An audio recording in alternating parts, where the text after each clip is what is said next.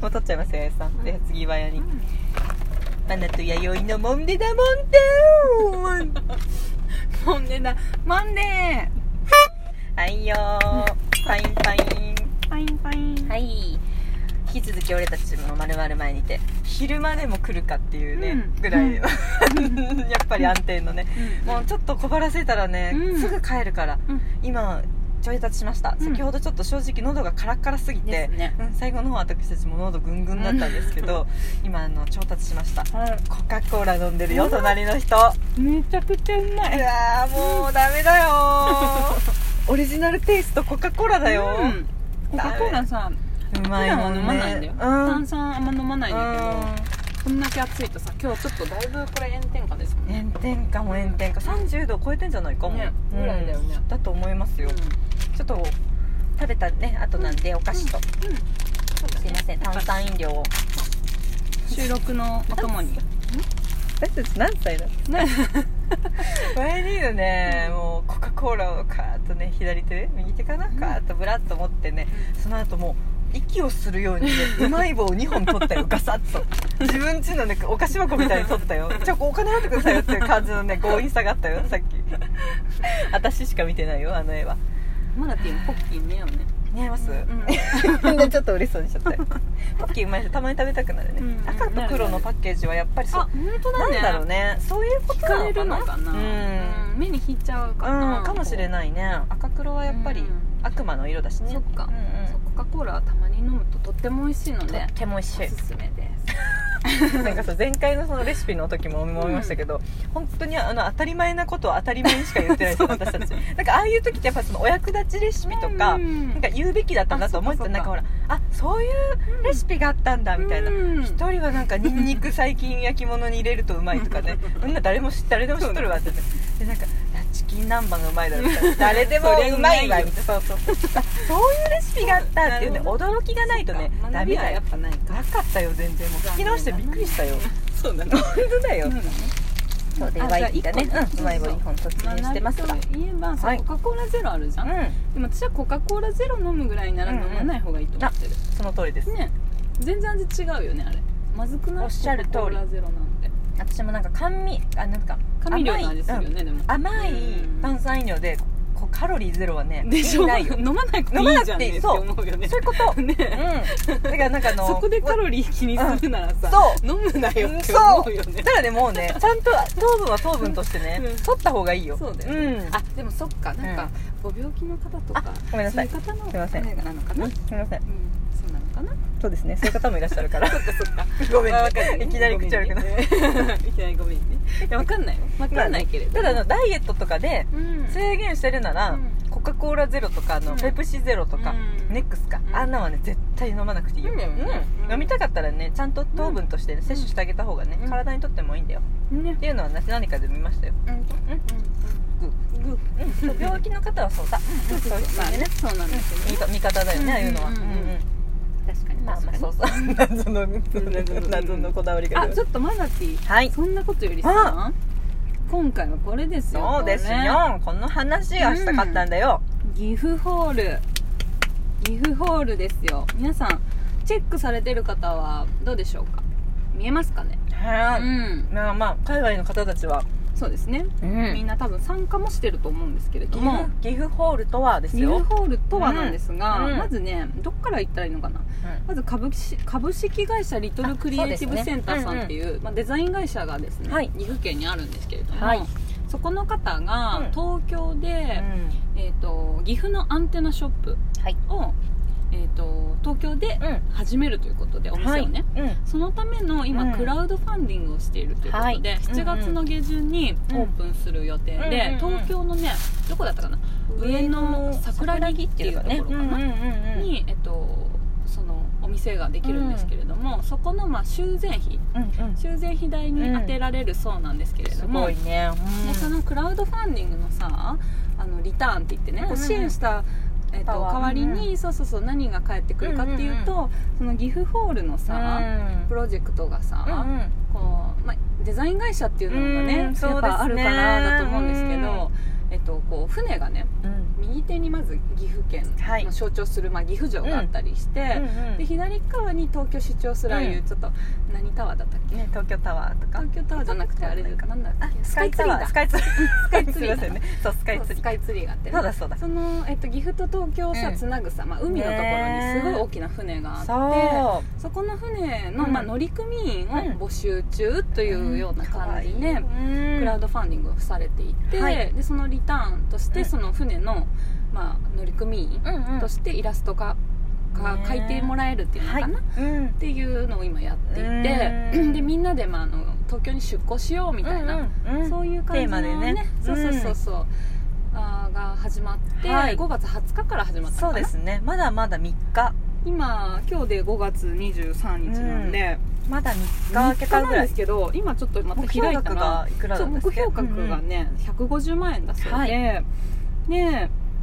すごいね、うんもう151%だかうわらもう達成していてはいは現時い点で今226万7000円だって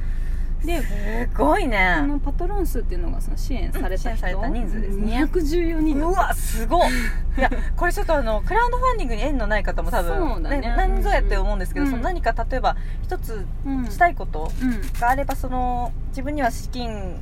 資金というか資金をこう呼びかけるというのかな、うんその協力してもらうというか、うんキャンプファイヤーっていう今アプリだったりそうねサイトがあるんですよこれはうんね今回のはキャンプファイヤーさん、うんうん結構そういう街づくりとうんか、うんうなんんかそういうものに強いところだっていうのはそう聞かきましたそうよか、すごいすごい、うんうんうなんんか結構クリエイターの方とかその、うん自分は作れるけどうんお金がないとか言って方はそこにこういうことをしていきたいっていうので、皆さんがそれに賛同してお金を出し合って、うんその方の夢を実現するという、うんうんうんまあ、そういう大まかに言うとクラウドファンディングというのはそういう仕組みですよね、今回そういうギフホールが、アンテナショップっていうのもそのピンとこない方もいると思うんですけど、例えばそのギフホールがギっていうのが東京にできることで、うんまあ、岐阜でいろいろ活動してる方とか、うんうん何かしたい方とかをまた行きやすくなりますよね、東京で何か遊びやすくなるというか、うんうんうんなんだろうたすごく夢のある、そううだね、んただもう早すぎましたね達成がすごいもう一日で、これ結構異例なんじゃないですかでも、うんめちゃくちゃすごいらしでいですよすよね、うんうんそうそうなかなかさなかなかないですよね、うんうん私もあの実はあの前にキャンプファイヤーさん通じて、あのクラウドファンディングを支援したことパトロンになったことがあへーあっるんだて一つあの、まあ、ダムのなんかなんかかつ環境系のものだったんですけどその時はその20万でやっぱり大変でしたよその割とそうでしょ20万達成額だったんですけどなかなかそんなさ、うんね、たまらないとかないないうん集まらないっていうのは聞いそうですよ聞いたし本当にびっくりしました、うん、だから今回はすごい話題性がまずあってで、その、まあ、1日でほぼほぼもう100万ぐらい、なってた、うんで支援された人も100人ぐらいいてでその船のまあ乗船あの乗組員かうん募集ってことだったんですけど、うんもうすでにそうその時点で100人ぐらいいたから、そもううですね船溢れちゃうねって言ってそのウォーリーを探せ状態にうんなんないのかなみ言ったていな、もんね最初ちょ言っと冗て談で言ってたら本本当だよ当になってたい本当になてっちゃったよ、で私この岐阜ホールのね、あのクラウドファンディングが始まるっていう、まあ、直前でね、うんうんうんまあ、思いつきでね、うん応援はしたいんだけれども、うんどうせだったら、そううんモンデダモンデであの、うんぜひ船に乗って、あのマナティーと一緒に東京進出したいなみたいな気持ちとか,、なんかマナティーに天下を取らせるために岐阜 城はモンデダモンデがいただくみたいな、ねうわーみたいなうわーって言ってたねね盛り上がったんだそけうど岐ね阜城が50万円だったってい本う当ねだよびっくりしたよ支援額いや でなんかそのちょっと噂したよね 5, 5万円ぐらいはするわね、まあ岐阜城高いよとか言ってたうらん桁が違ったね全然桁違う50万 って一瞬で諦めたよ、はい、もう諦めます、ね、かもうさそのクラウドファンディングをするためのクラウドファンディングをしなきゃダメいだやねって本当にそう私あの昨日キャンプファイヤーさんがなんかその岐阜パワーがすごいみたいなツイッターでへえそうだよ逆立ちブックスさんそのうんうんリトルクリエイティブセン,、あセンターじゃないすいません合ってるよあ合ってますね、うん合ってるよすいませんリトルクリエイティブセンターのその逆立ちブックスさん、そうだあのツイッター運営されてますよね、うんツイッターでリツイートされてたんですよキャンプファイヤーさんへーのコメントをうんうんうん岐阜パワーがついててキャンプファイヤーの中でうん燃えてますみたいな岐阜が燃えてますって言って逆立ちぶくさんつぶやいてへてーわなんかすごい面白いと思ってうんうんでキャンプファイヤーさんがそのなぜこんなに岐阜が熱いのか、うんうん今熱くパワー燃えてるのか教えてって言って、うん今岐阜の良いところっていうね、うんあのハッシュタグが発生してあそうなんだ皆さんそう岐阜の良いところあそれで盛り上がってんだねそうそうそそうう結構あのツイッターが盛り上がってるのでおう皆さんぜひツイッターを見てもらいたいですね、今ねインスタグラムよりツイッターだよそうだよね、ツイッターがすごい盛り上がってると思いま一す部ではねあ一部ではうん、激アツでございそうまだすね激アツでそうであのヤブバヤさんそういう岐阜のいいところ書いてハッシュタグ発生させさせてくれて、うんやっぱりすごい影響力ですねでもそのキャンプファイアフォームの方もうんこれだけ話題になってるというので、へすーごいことだと思いますすよごいよね、うんそうなんですよなだからそれであのちょっと返信が来たので、うんキャンプファイアさんからその私が岐阜のいいところ行ったら、へー多分すごいフットワークの軽いうんサイトの方なんだと思うんですけど、うんうんリツイートもしてくれて、うんうんコメントもあったんでその後にねクラウドファンディングのためのクラウドファンディングしたいみたいな、つぶやいてみてねつぶやいてうんみて何も反応な かった失